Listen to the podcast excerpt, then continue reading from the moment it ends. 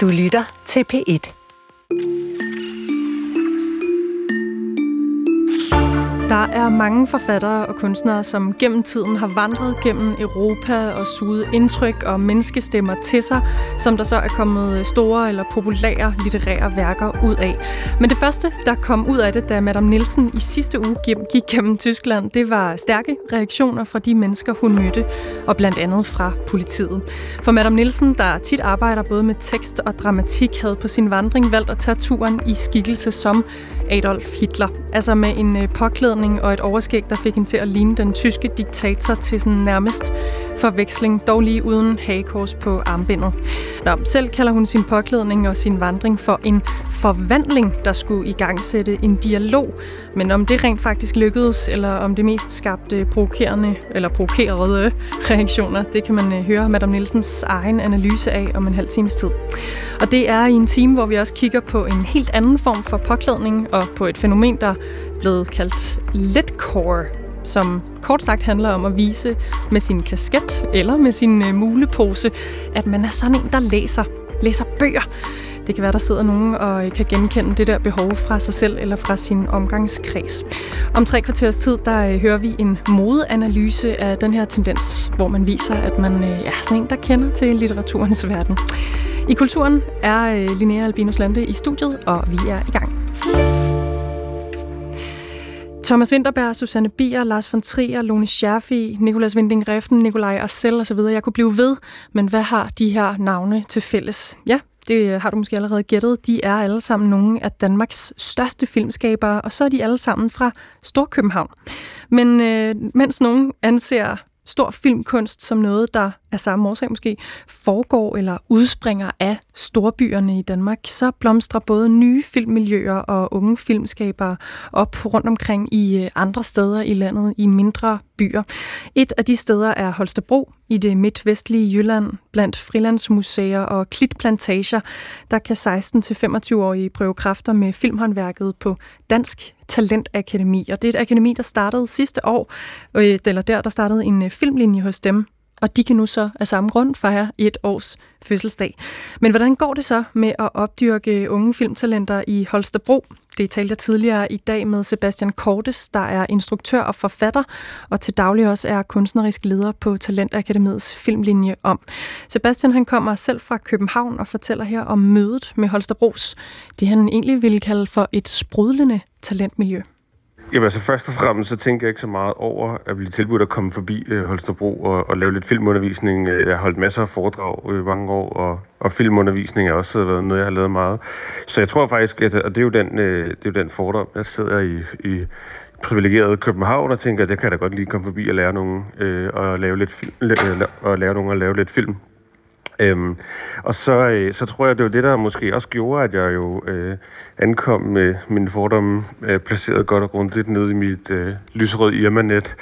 Øh, og jeg blev meget paf over det kæmpe øh, talentmiljø, der er i Holstebro.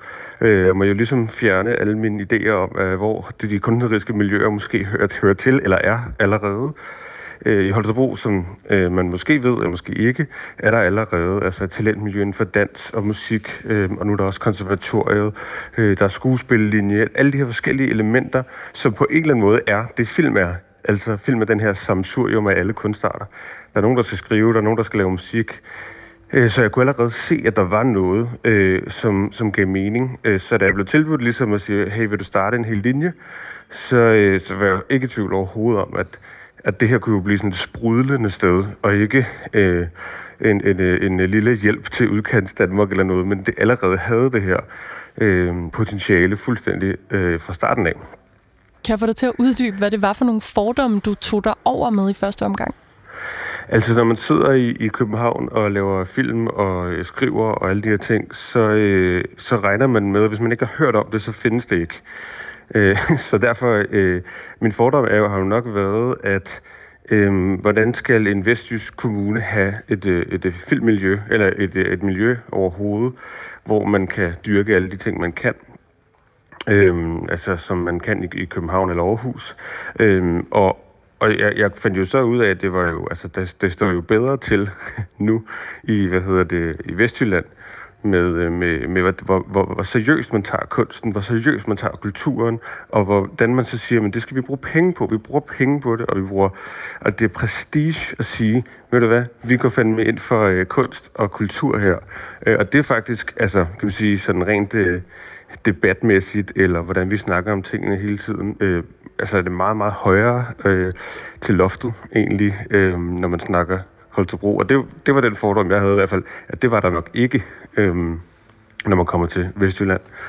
Mm. Og hvordan er det så gået med filmlinjen på øh, Dansk Talent Akademi i det første af dets år?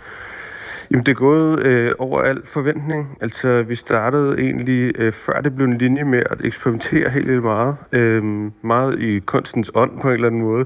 Prøve alle mulige øh, formater af. Øh, workshops, masterclasses, så var der også corona, hvor vi lavede online ting, og noget af det har vi beholdt. Det gør også, at der var en form for... Øh, øh, en form for ja, kunstnerisk udvikling, kan man næsten sige, af den uddannelse, altså hvor uddannelse tit er sådan noget oppefra og ned. Der sidder nogen og bestemmer, her, sådan skal det være. Hvor det, som jeg fik lov til, var at udvikle sammen med unge, og sige, hvad kan I bedst lide? Og sige, det der fungerer slet ikke. Men det er fint, så skal vi slet ikke have det. Så på den måde fandt jeg også ud af, at det skulle være en relativt bred uddannelse, altså en relativt bred øh, indgangsvinkel til film, for det handlede om, at det var filmfortællere, de gerne ville være, og ikke nødvendigvis en enkelt specifik ting inden for film. Øh, og det gør også, at øh, der tror, det er tiltalende for rigtig mange. Altså, det er... Øh, vi, kan ikke, vi kan ikke optage alle dem, der gerne vil komme ind allerede nu, øh, fordi vi simpelthen ikke har øh, plads til, til det. Øh, og øh, så også af den årsag, at øh, dem, der går, der skal jo have den øh, kærlighed og den omsorg, den tid, det tager. Øh, så det, på den måde er der flere, der øh, kommer ind, end vi faktisk har øh, plads til. Hmm.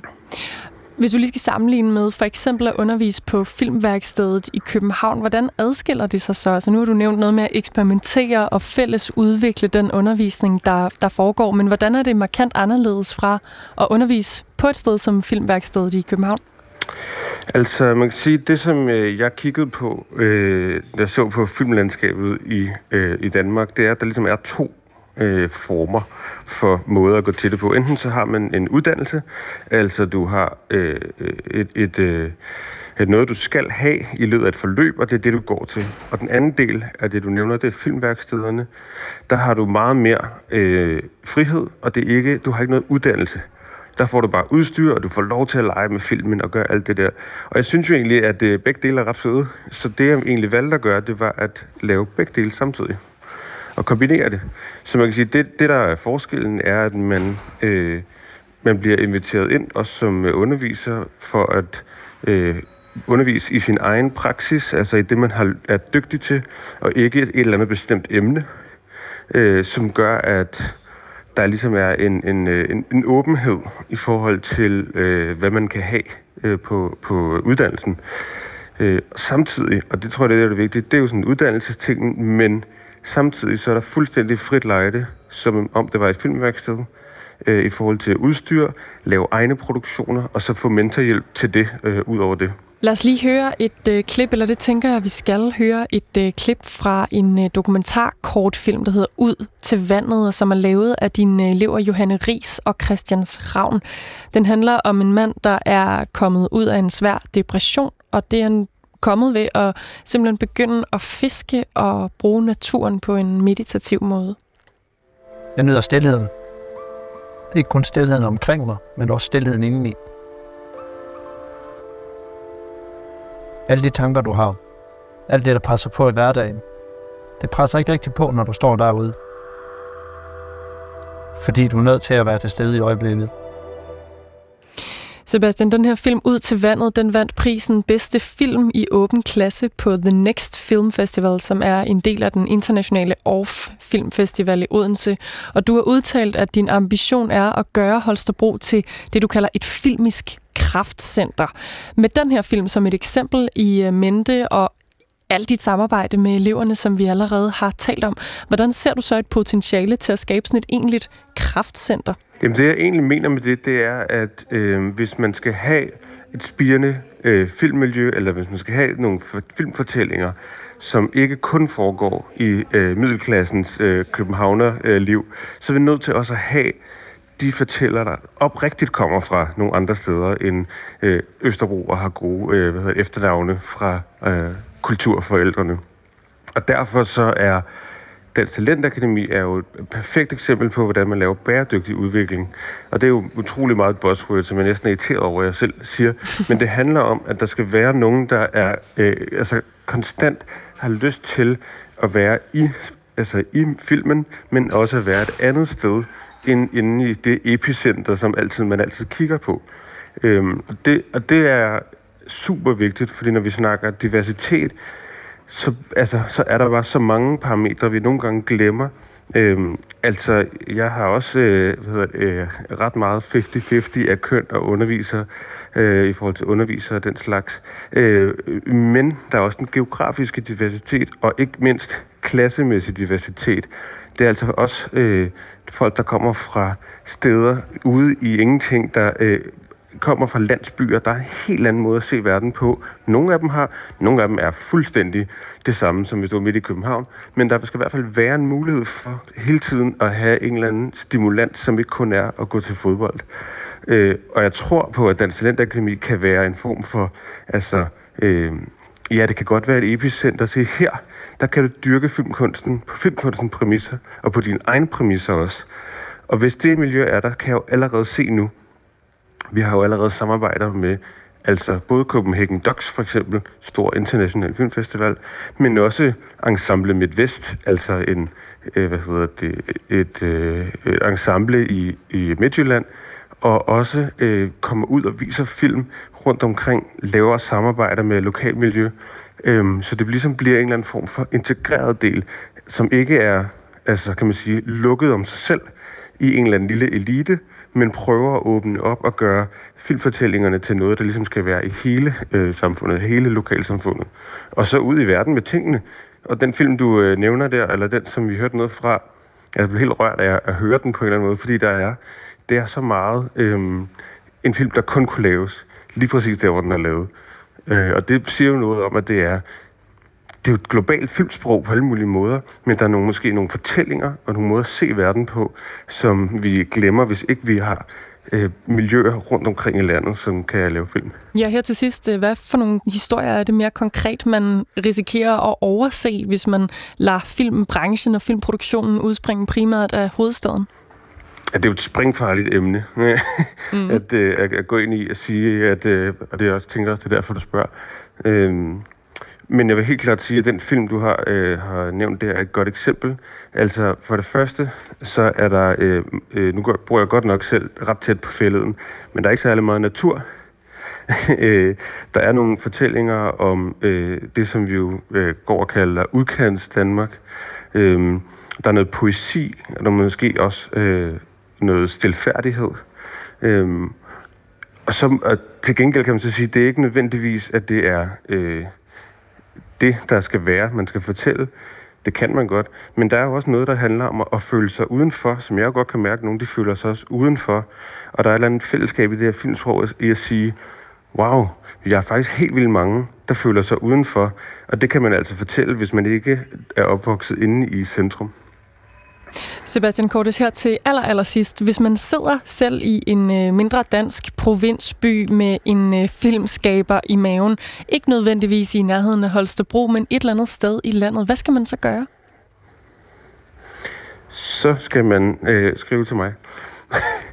man kan sige, øh, at man kan sige, der er der er flere øh, muligheder. Heldigvis bliver det jo bedre og bedre øh, altså rundt om i landet.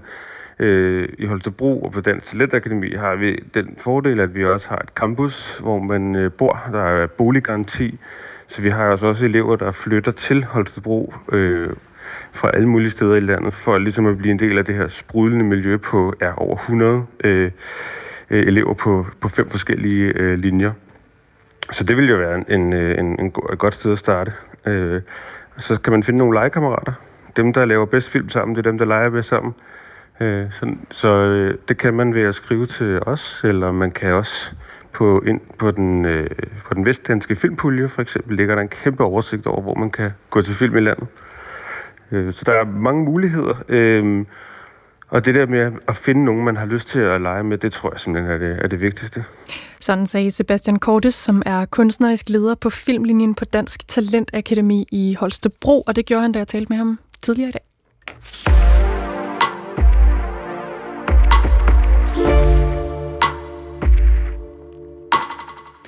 Lige nu fylder øh, voldsomt og grafisk indhold fra verdens krige i mediebilledet, og derfor også på sociale medier.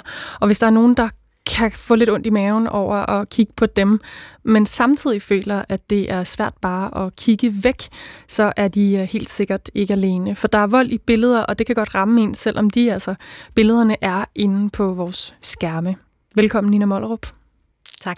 Lektor på Institut for Tværkulturelle og Regionale Studier ved Københavns Universitet. Lad os kigge lidt på det her med at reagere, når man ser billeder med voldsindhold. Hvordan eller hvor meget ved vi om, hvordan vi bliver påvirket, når vi bliver præsenteret for sådan noget meget grafisk og, og voldsomt visuelt indhold, som det, der for eksempel florerer i forbindelse med krigen mellem Israel og Hamas? Jamen det er vi jo heldigvis blevet en del klogere omkring, og har rent faktisk erkendt, at det er noget, som man bliver rigtig, rigtig påvirket af. I gamle dage var der lidt en holdning til, at det var sådan noget, man bare skulle sådan kunne håndtere, specielt som øh, journalist eller øh, øh, billedredaktør, øh, at se sådan nogle billeder, det var, det var en del af jobbet, og der skulle man bare være tof. Der er vi heldigvis blevet meget klogere og har anerkendt, at det er noget, som folk bliver dybt traumatiseret over, og øh, det er almindeligt, at folk bliver diagnostiseret med øh, PTSD, øh, hvad hedder det, PTD, øh, Post-Traumatic Stress Syndrome, ja. og hvad hedder det, alvorlige øh, diagnoser øh, på grund af arbejdet med, med, med de her billeder.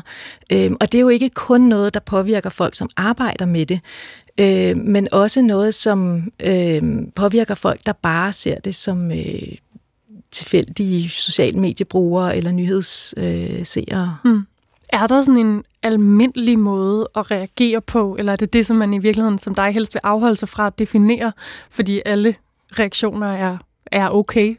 Jeg tror ikke, man kan snakke på en almindelig måde. Det er helt individuelt. Øhm, både den måde, vi reagerer, øh, men også den måde, vi ser billederne. Øh, og man kan ikke, man kan ikke forudsige, hvilke billeder, der er øh, svære at se for hvem. Det er, det er meget individuelt. Øhm, og det handler også om, at den måde, vi ser billederne på, ikke bare er via vores syn, men rent faktisk også via vores hukommelse. Øh, den måde, vi, når vi kigger på noget, den måde, vi ser verden øh, på, vi kan kun fokusere på cirka 2% øh, af, hvad vi ser. Og vi kan kun tage detaljerne af 2% ind, og resten af det, vi ser, er i høj grad påvirket af vores hukommelse, og hvad mm. vi tidligere har set. Og det betyder også, at når vi ser billeder, kan vi se meget forskellige ting, hvilket er et kæmpe problem, for eksempel i retssager, øh, hvor jurier kan se den samme video af en voldelig episode, men simpelthen se vidt forskellige ting. Mm. Så det er faktisk tit lidt bestemt på forhånd, hvordan vi afkoder det, vi ser? Ja, delvist i hvert fald. Øh, og det er jo også noget, man kan lære, og blandt andet øh, Open Source Investigations er jo en, en teknik til at kigge på billeder og se øh, bestemte detaljer, øh, hvor, hvor man netop lærer at, at flytte sit fokus fra det, man normalt øh, automatisk vil rette blikket mod, øh, og dermed også kunne få andre, øh, få anden viden ud af billederne. Mm. Du sagde, at vi heldigvis er blevet klogere på, hvordan vi reagerer på at se voldsomt øh, og voldeligt indhold, på, også når det er på en skærm. Hvad er det, der er sket i tiden? Hvad fortæller det noget om, at der nu er meget mere empiri, der, der kan være med til at klarlægge, hvordan vi som mennesker reagerer på jo ikke at være til stede i, i voldsomme situationer, men næsten, fordi vi har det i vores telefoner, i vores computer, på vores fjernsyn over det hele. Mm. Øhm, jeg ved ikke, hvad der, øh, hvad der har gjort den forskel, at vi rent faktisk er mere opmærksomme på, øh, og det er blevet mere okay at blive påvirket. Jeg skal ikke kunne afvise, at det måske har noget at gøre med, at der er flere kvinder, der arbejder med billeder af vold, øh, og det måske også har været med til at, øh, øh, at, at skabe nogle andre blikke på det. Øh, men det er ikke noget, jeg har forskningsmæssigt belæg for at sige. Øh, men men øh, ja, så, så, så, så der er ikke nogen tvivl om, at der er nogle ting, der har ændret sig i forhold til, hvordan vi forholder os til det, at vi bliver påvirket. Men samtidig er vi jo også blevet udsat for meget, meget mere, mm. øh, eller mange, mange flere billeder af vold end, øh, end tidligere. Øh, og på den måde kommer, kommer volden også tættere på, også fordi den kommer ind i nogle andre rum, end, øh, end vi er vant til. Øh, fordi vi ikke længere kan holde den ude af vores øh, andre sfære, vores mere private sfære, fordi den for eksempel kommer til os via vores telefoner, mm. som er blevet en så intim del af vores øh, hverdag, og ofte er øh, ved, vores, øh, ved vores hånd, uanset hvilken situation vi befinder os i, både øh, arbejdsmæssigt og privat. Der er måske øh, nogen, eller det er der jo helt sikkert nogen, der føler en pligt til at både at se det, når det kommer op i, i ansigtet på os, og også at dele det videre for at, at gøre opmærksom på, på de ting, der, der rammer en selv eller os selv. Alle de her voldsomme billeder, men hvis nu man gerne vil undgå at blive så påvirket, som man jo er i risiko for at blive, hvis man dyrker det, hvad kan man så gøre? Altså, er der, hvis, ligesom for at tage del, du ved, i den der offentlige samtale, som det jo bliver, ikke? når jo. man deler noget? Ja, men altså, jeg vil sige først og fremmest, så jo, man kan føle en forpligtelse til at se billederne, øh, men, men det er også et vigtigt spørgsmål at stille, om man har ret til at se billederne. Typisk så er de billeder, som vi ser, øh, om det er på sociale medier eller om det er i nyhederne, jo ikke nogen, som dem, der er på billederne, har givet tilladelse til, bliver taget, eller måske heller ikke har lyst til, bliver vist. Øh, de bliver typisk ikke spurgt. Ofte er der øh, fotografer, som, som til tider har sat livet på spil for at filme, så man kan også føle en forpligtelse over for dem. Men det er i hvert fald nogle meget modstridende øh, problematikker, der er i forhold til de rettigheder og de forpligtelser, som billederne de skaber. Hmm. Øhm, men øh, Susan Sontag, som er en af de øh, stør, historiens største billedteoretikere, øh, hun sagde, at hvis ikke man kan lære noget eller kan gøre noget øh, ud fra at have set billederne, så bliver man bare en, en tilskuer til volden. Øh, og, og det tror jeg er rigtig vigtigt at huske. Hvad er det for handlingsmuligheder, vi har i forhold til at øh, til at se volden? Er det noget, vi rent faktisk kan gøre noget ved? Eller er det bare noget, vi ser, fordi vi føler, at, at vi måske bør, eller fordi det bliver puttet op på en skærm foran os, måske uden vi aktivt har valgt det. Øh, Sontag snakkede om... Øh, compassion fatigue, altså en øh, medfølelsestræthed. Jeg synes, det er mere relevant at tale om en incapacity fatigue, eller en utilstrækkelighedstræthed, at vi simpelthen bliver udmattet af ikke at kunne gøre noget. Mm. Og derfor tror jeg også, det er vigtigt, at man forholder sig til, hvorfor man ser et billede. Jeg ser aldrig på billeder, jeg, jeg ser meget sjældent nyheder, og jeg øh, er meget selektiv med, hvilke billeder af vold, på trods af, at jeg arbejder med det, er jeg meget selektiv med, hvilke billeder af vold jeg ser. Og hvis ikke jeg har en grund, hvis ikke jeg har en specifik grund til at se et billede, så ser jeg det ikke. Øhm, så hvordan sørger du for at sortere? Jamen for eksempel at være med til nyheder, og det er faktisk interessant, at øhm, al den viden, vi har på øh, området omkring, hvordan man, man bør, øh, eller hvordan man kan beskytte sig selv, øh, bliver fuldstændig øh, modsagt af den måde, nyhederne viser billeder på. Øh, det man blandt andet siger i forhold til at beskytte sig selv, og det som folk, som arbejder virkelig intens, blandt andet med open source investigations, øh, i forhold til, øh, eller med billeder af vold, det, det, det man siger, man bør gøre, det er for eksempel øh, sørge for, at man er forberedt på at se volden, at man er sund, at man har, er rask, at man har spist ordentligt.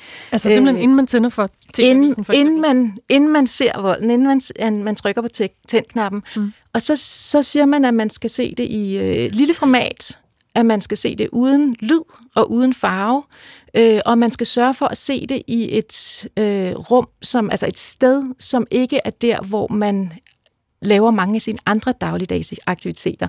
Og det, der sker, når man ser øh, vold på nyhederne, det er jo netop, at man får det ind midt i, sit, øh, midt i sin stue, typisk i det øh, rum, hvor ens familieliv foregår. Man får det på en stor skærm, man får det med farver, man får det med lyd, og man får ofte en meget, meget kort advarsel. Øh, der bliver typisk sagt, øh, vi skal advare om voldsomme billeder, øh, men, men det er typisk ikke nok til, at man kan nå at overveje, er jeg mentalt klar mm. til at se de her billeder? Og er der nogle børn, og der, er der nogle børn, der skal væk? Og, og hvor ligger remoten, hvis jeg vil slukke for lyden? Og så videre. Så al den viden, vi har om, hvordan man bør agere i forhold til at se billeder af vold, Øh, det, det, det er som om, den ikke er nået frem til nyhedsredaktionerne, fordi det er faktisk det stik modsatte, vi gør, når vi øh, putter vold op på skærmen. Øh, og man kunne jo godt have den dokumentation og sige i nyhederne på tv, de her billeder er tilgængelige på vores hjemmeside, hvor man kan se dem, hvis man er interesseret. Mm. Og så kan, så kan øh, seerne selv tage stilling til det. Og man kunne også inde på hjemmesiden, i stedet for at putte billederne direkte ind i øh, artiklerne, så kunne man have dem sløret, så man skulle trykke på dem for at få dem frem. Der er meget, man kunne gøre for at beskytte seerne fra de her billeder. Og der er jo ikke nogen, der, øh, hvad hedder det, der, volden stopper ikke, fordi at folk bliver traumatiseret af at se den. Og det er også det, der er vigtigt at huske, at billeder kan være rigtig vigtige. De kan gøre en kæmpe forskel, og de har gjort det i historien.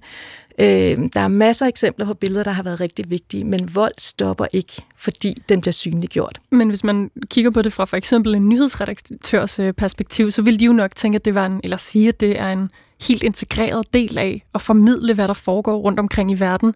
Det er jo selvfølgelig også at vise det, hvis man for eksempel laver fjernsyn.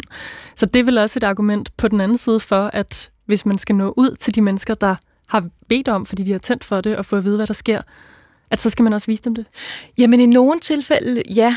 Øhm, jeg tror ikke, jeg vil ikke argumentere for, at man aldrig skal vise billeder af vold, men jeg synes, det er et problem, at, øh, at vi bliver præsenteret for så meget øh, så mange billeder af vold, uden selv at have indflydelse på, hvornår og hvordan vi ser dem. Øh, og, og, og der er selvfølgelig nogle diskussioner i, hvilket ansvar har vi for eksempel som danske borgere i forhold til volden. Er, det, er der danske skibe, der har sejlet brændstof frem til øh, til de her øh, øh, fly, som kaster med bomber, eller hvad, hvad, hvad, den, hvad, hvad har man som dansk statsborger af ansvar i forhold til den vold, der foregår rundt omkring i verden? Øhm, men jeg synes også, det er, hus- det er vigtigt at huske, at når vi ser dækninger af tragedier, der sker her i Danmark, der har man en helt anden sensibilitet i forhold til ofre, øhm, og hvor man ikke ser ofre på samme måde, som man gør, når det er ude i verden. Hvordan det? Øhm, jamen, du, du vil aldrig se et, øh, ikke bare i Danmark, men i Europa generelt, vil du ikke se ofre døde i, øh, fra øh, forskellige angreb. Det ser man typisk. Man ser øh, døde børn på stribe fra Syrien og mange andre steder i verden. Og der er en anden... Øh, der er nogle andre øh, overvejelser på spil hos øh, hvad hedder det, billedredaktøren i forhold til, hvad der bliver vist. Øh, og jeg har, ikke, jeg har ikke været overbevist om, at øh, om, om de argumenter, jeg har fået i forhold til, hvorfor man viser de billeder. Øh, fordi verden er blevet mindre i den forstand, at vi ikke... Øh, altså, afstanden er simpelthen blevet, blevet mindre, fordi det er nemmere at rejse, og det er nemmere at kommunikere, det er nemmere at dele billeder osv. Så, videre. så ude i verden er, er ikke så langt væk, og om man ser billeder fra Gazastriben eller andre steder i verden, så er der jo folk i Danmark, som har meget nære relationer til mennesker, som potentielt er på billederne. Mm en opfordring herfra i hvert fald til at overveje, hvordan man forholder sig til både sit eget øh, nyhedsindtag, men også de øh, billeder, der florerer på sociale medier, som man lige skal tænke en ekstra gang over, om man skal dele videre, eller hvad det i så fald vil øh, hjælpe med. Tusind tak for, at du kom. Nina Mollerup, lektor ved Institut for Tværkulturelle og Regionale Studier på Københavns Universitet.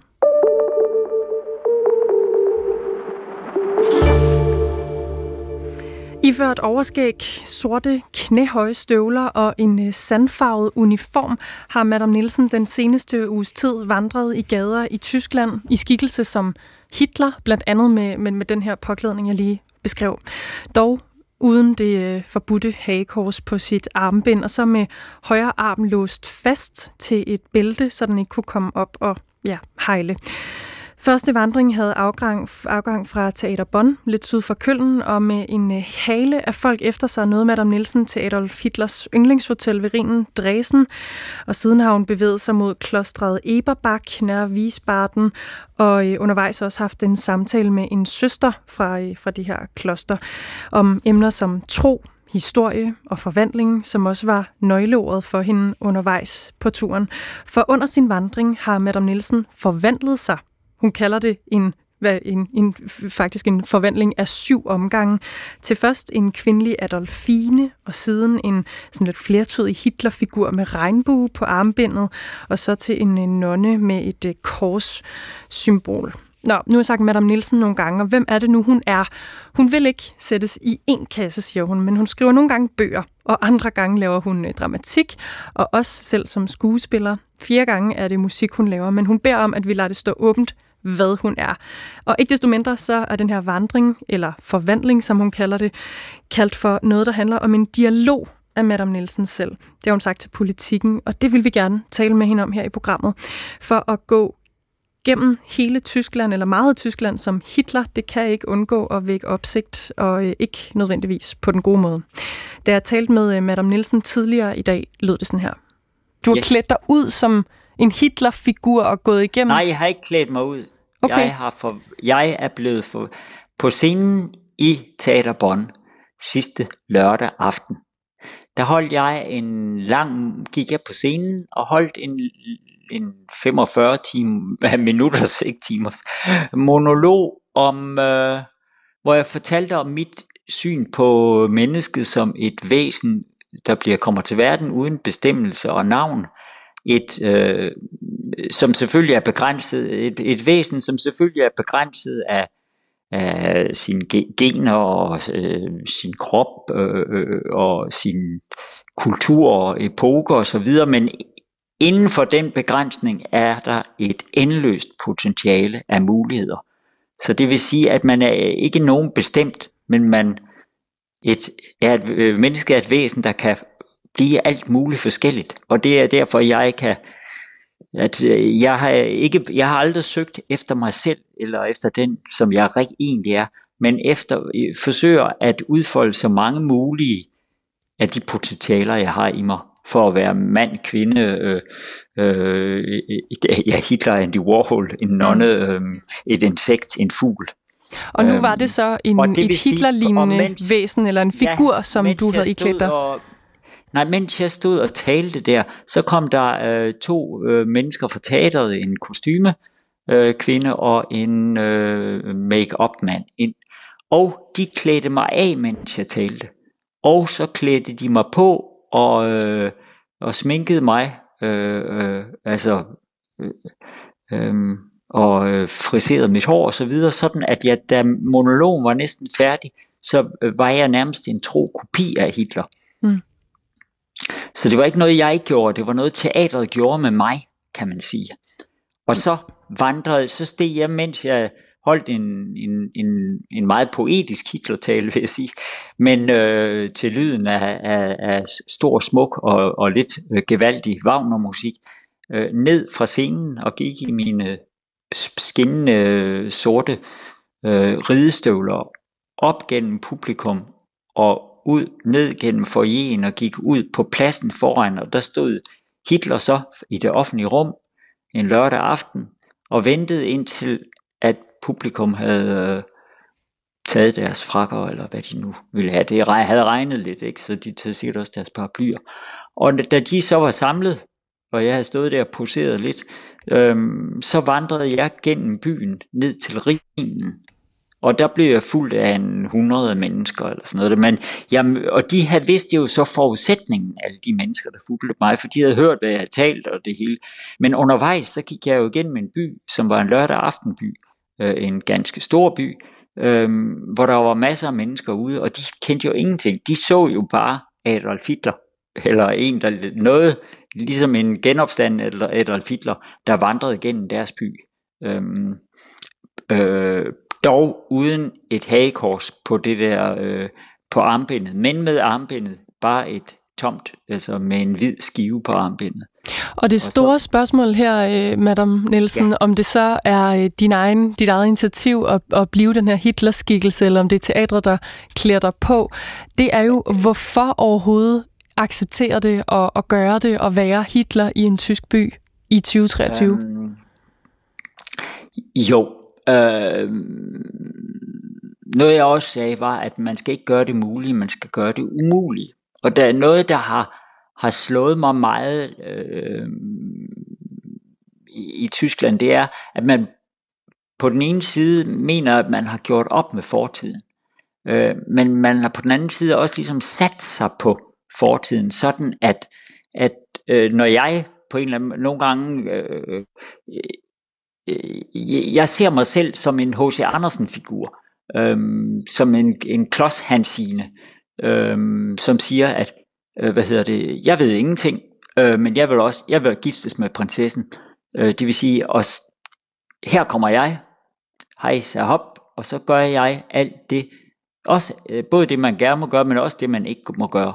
Fordi jeg, jeg tager det op fra historien, som jeg finder interessant, og som jeg kan mærke, at der er problemer med. Og det har, de har, øh, tyskerne har øh, noget med Hitler. De vil gerne sige, at han på en eller anden måde, øh, det er en overstået fænomen, og at han var dårlig, det, det, det, det, det, det, og det har været. Og altså, øh, men der ligger stadigvæk noget. Altså, de, kan, de har stadigvæk, når jeg taler med, med mange af mine øh, øh, venner hernede, øh, så har de stadigvæk svært ved at synge spontant i en forsamling. Altså så skal det helst være i kor eller et eller andet, hvis man synger mange sammen. Eller at øh, stå på et stadion og brøle øh, for et eller andet, uden at føle sig øh, øh, lidt nazistisk. Altså, der ligger sådan en skygge over det hele. Og derfor så havde de også, da jeg øh, for et år siden, eller halvandet år siden, var her i Bonn og hørte, at Adolf Hitler havde sit yndlingshotel her, så fik jeg den der idé om, at jeg ville gå en vandring og blive forvandlet til Adolf Hitler og overnatte på det hotel. Øhm, og straks jeg sagde det, så sagde de, ej, ej, ej, ej, det var ikke så godt. Og så havde jeg, de synes at det der med Hitler, det var måske, kunne man ikke gøre noget andet med en vandring langs Rhinen?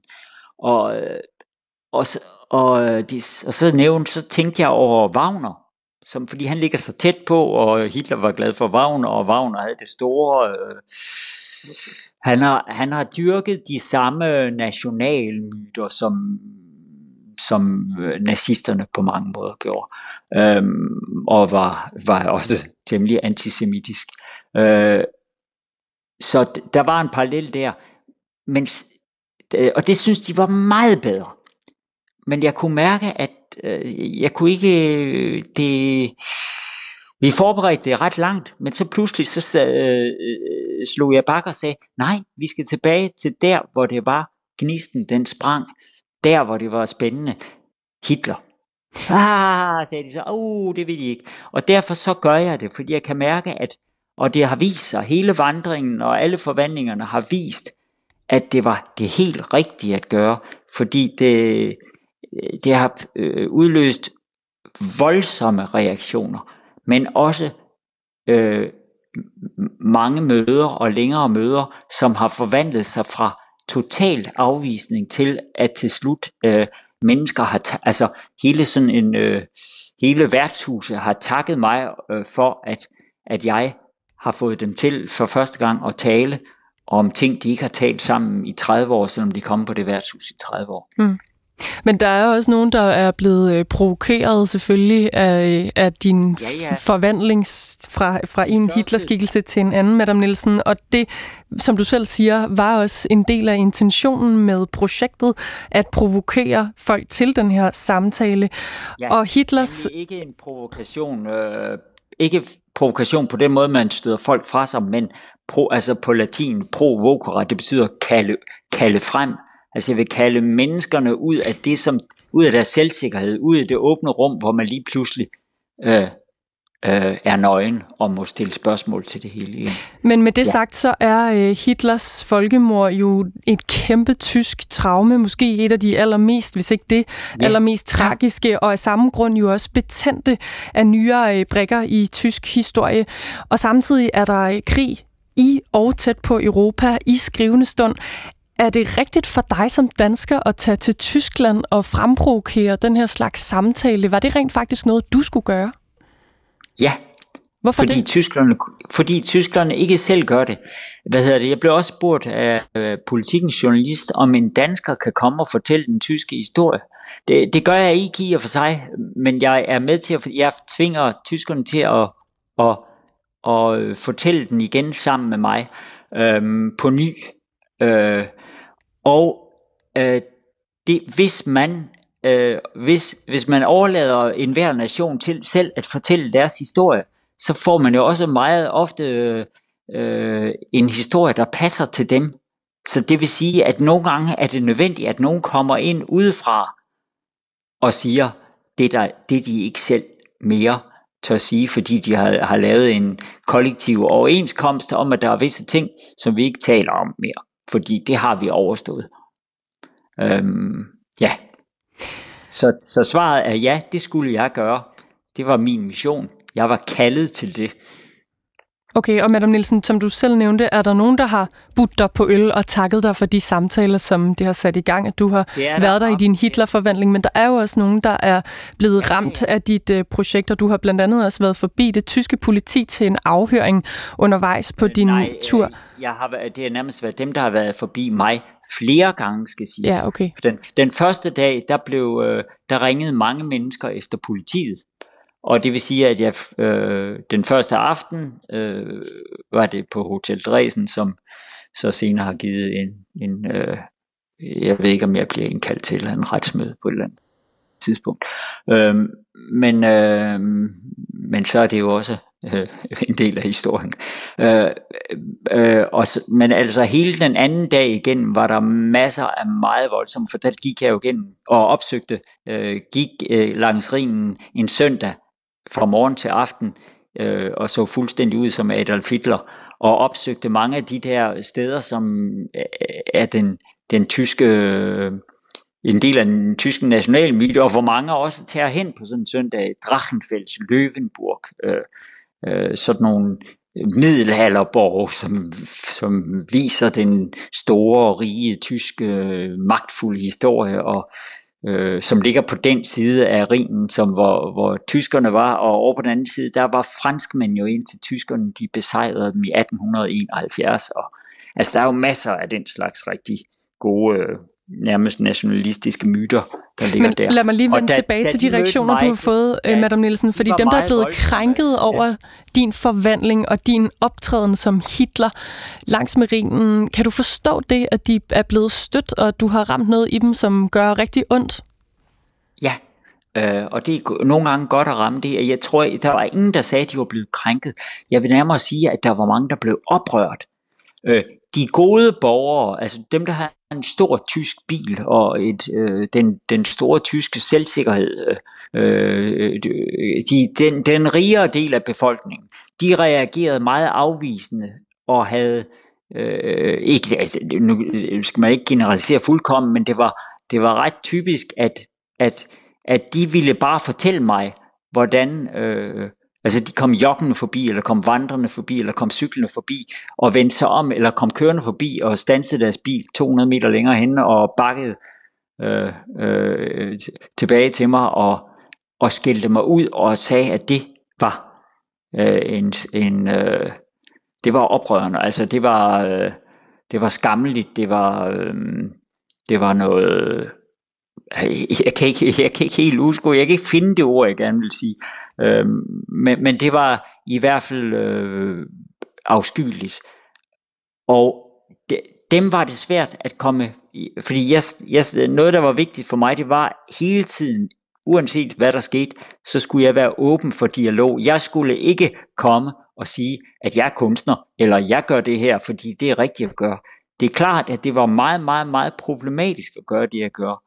Øhm, og det vil, derfor vil jeg gerne øh, øh, stille mig ned i det sår sammen med dem, og øh, håbe, at der kommer dialog ud.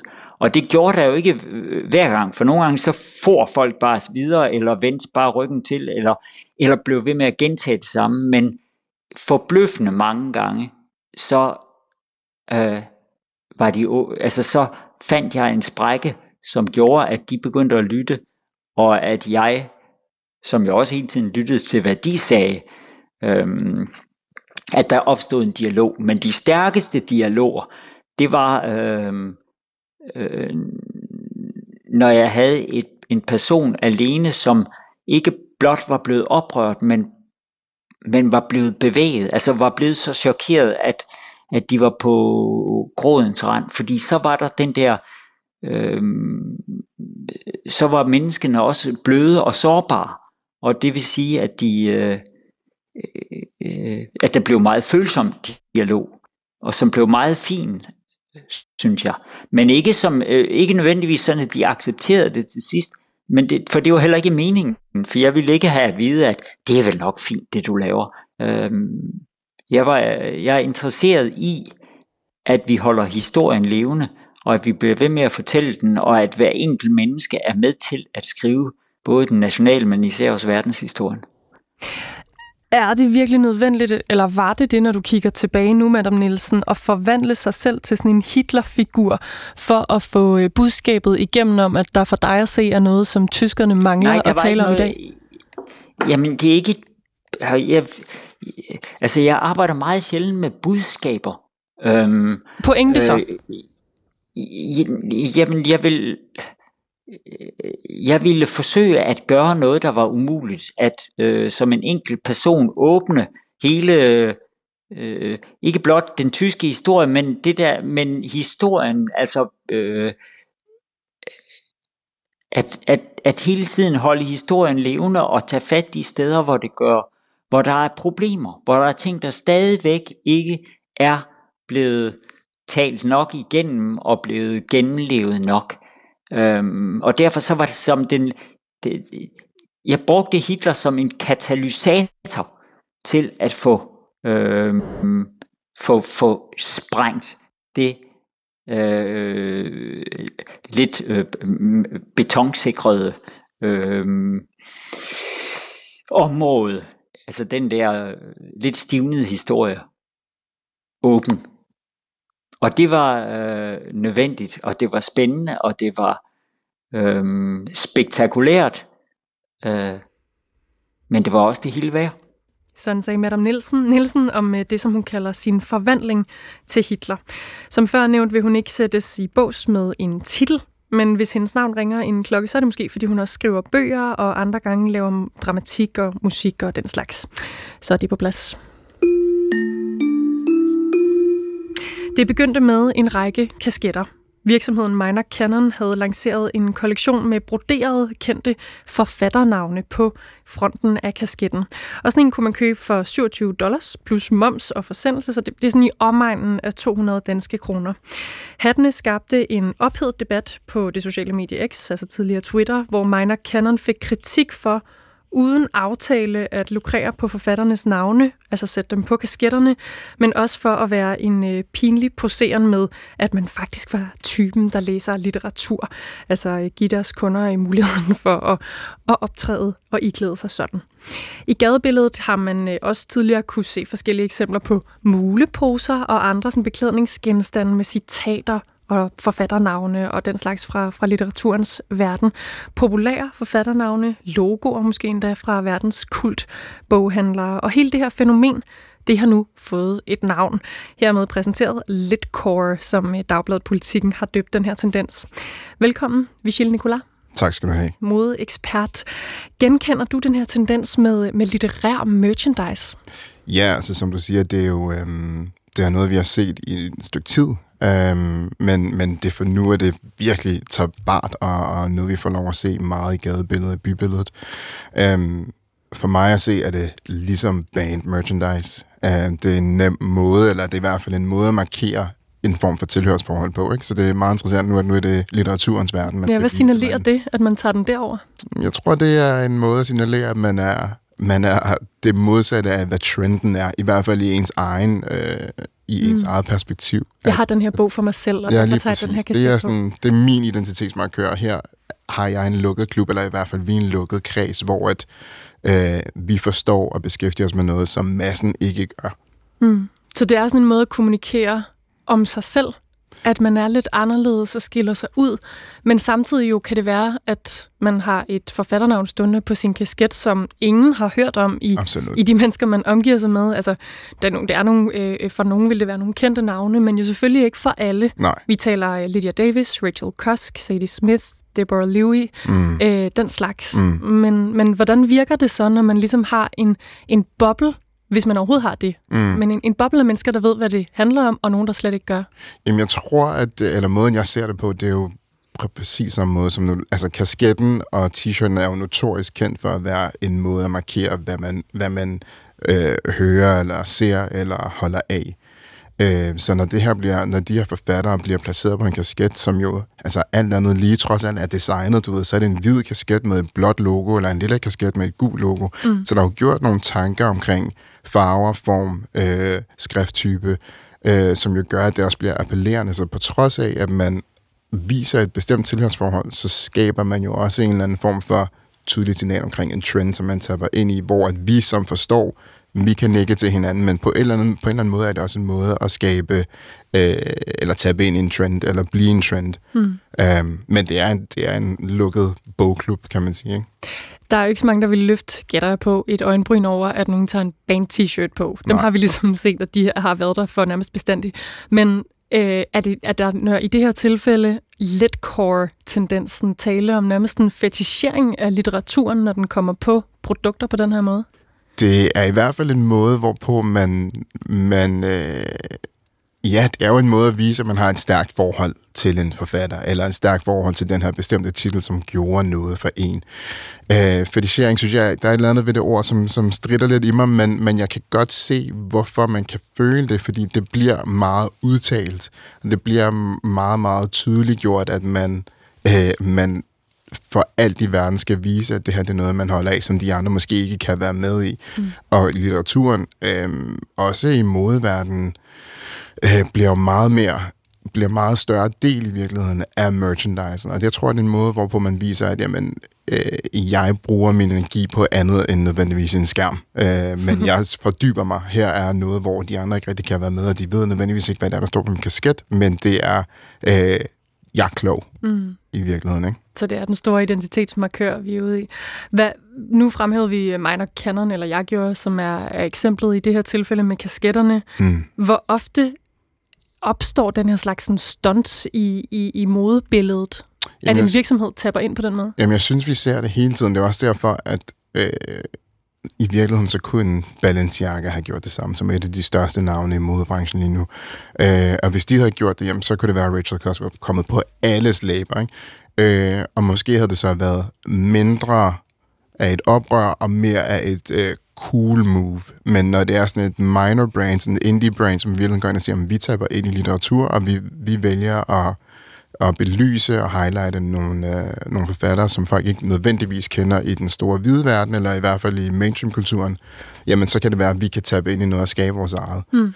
Øhm, så vi ser det hele tiden, altså både japanske brands, øh, store italienske brands, øh, amerikanske brands, bruger jo det her greb, så er det måske bare ikke nogle forfattere, men så er det øh, et McDonald's-logo, der kommer på en t-shirt, eller et bilmærke, som kommer på en sweatshirt eller en hoodie. Så det foregår hele tiden. Ikke nødvendigvis i litteraturen, som jo er, øh, kan man sige, lidt mere highbrow, lidt mere højpandet, for nogen i hvert fald, men mere mainstream-kultur.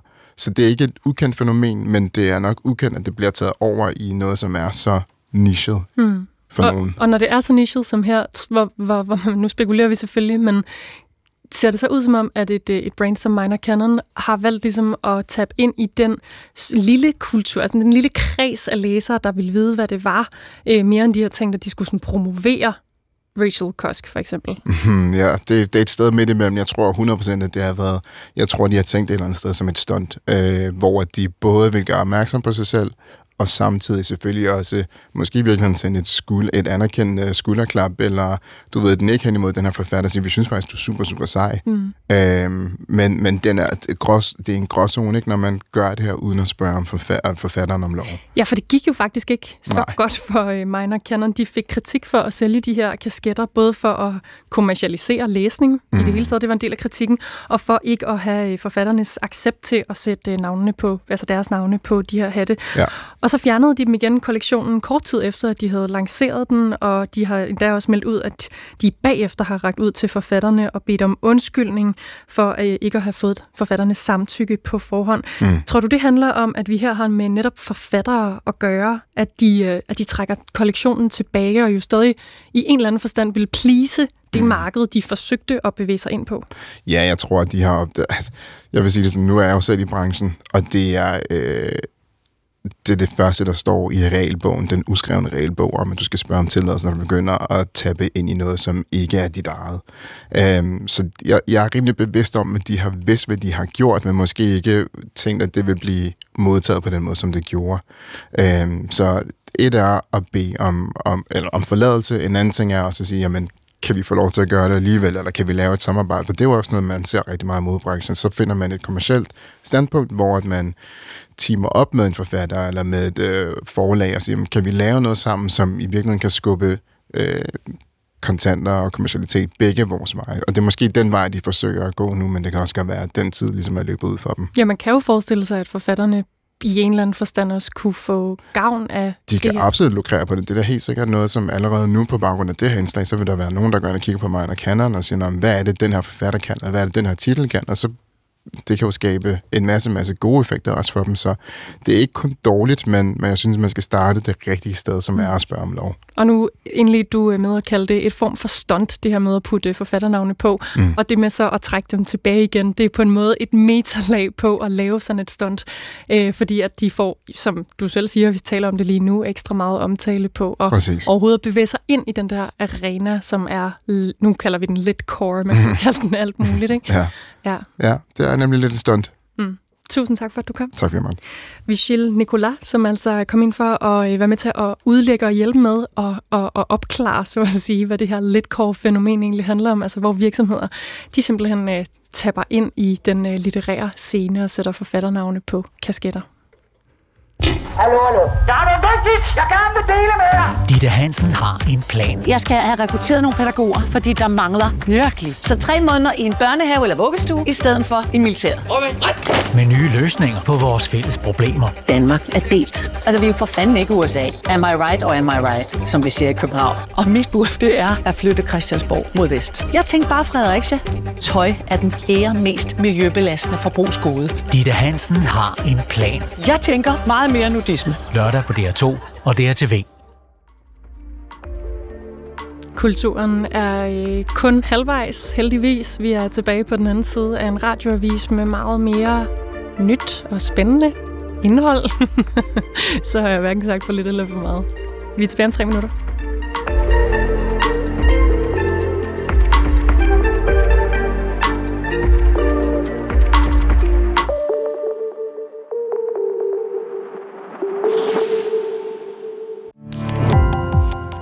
Gå på opdagelse i alle DR's podcast og radioprogrammer. I appen DR Lyd.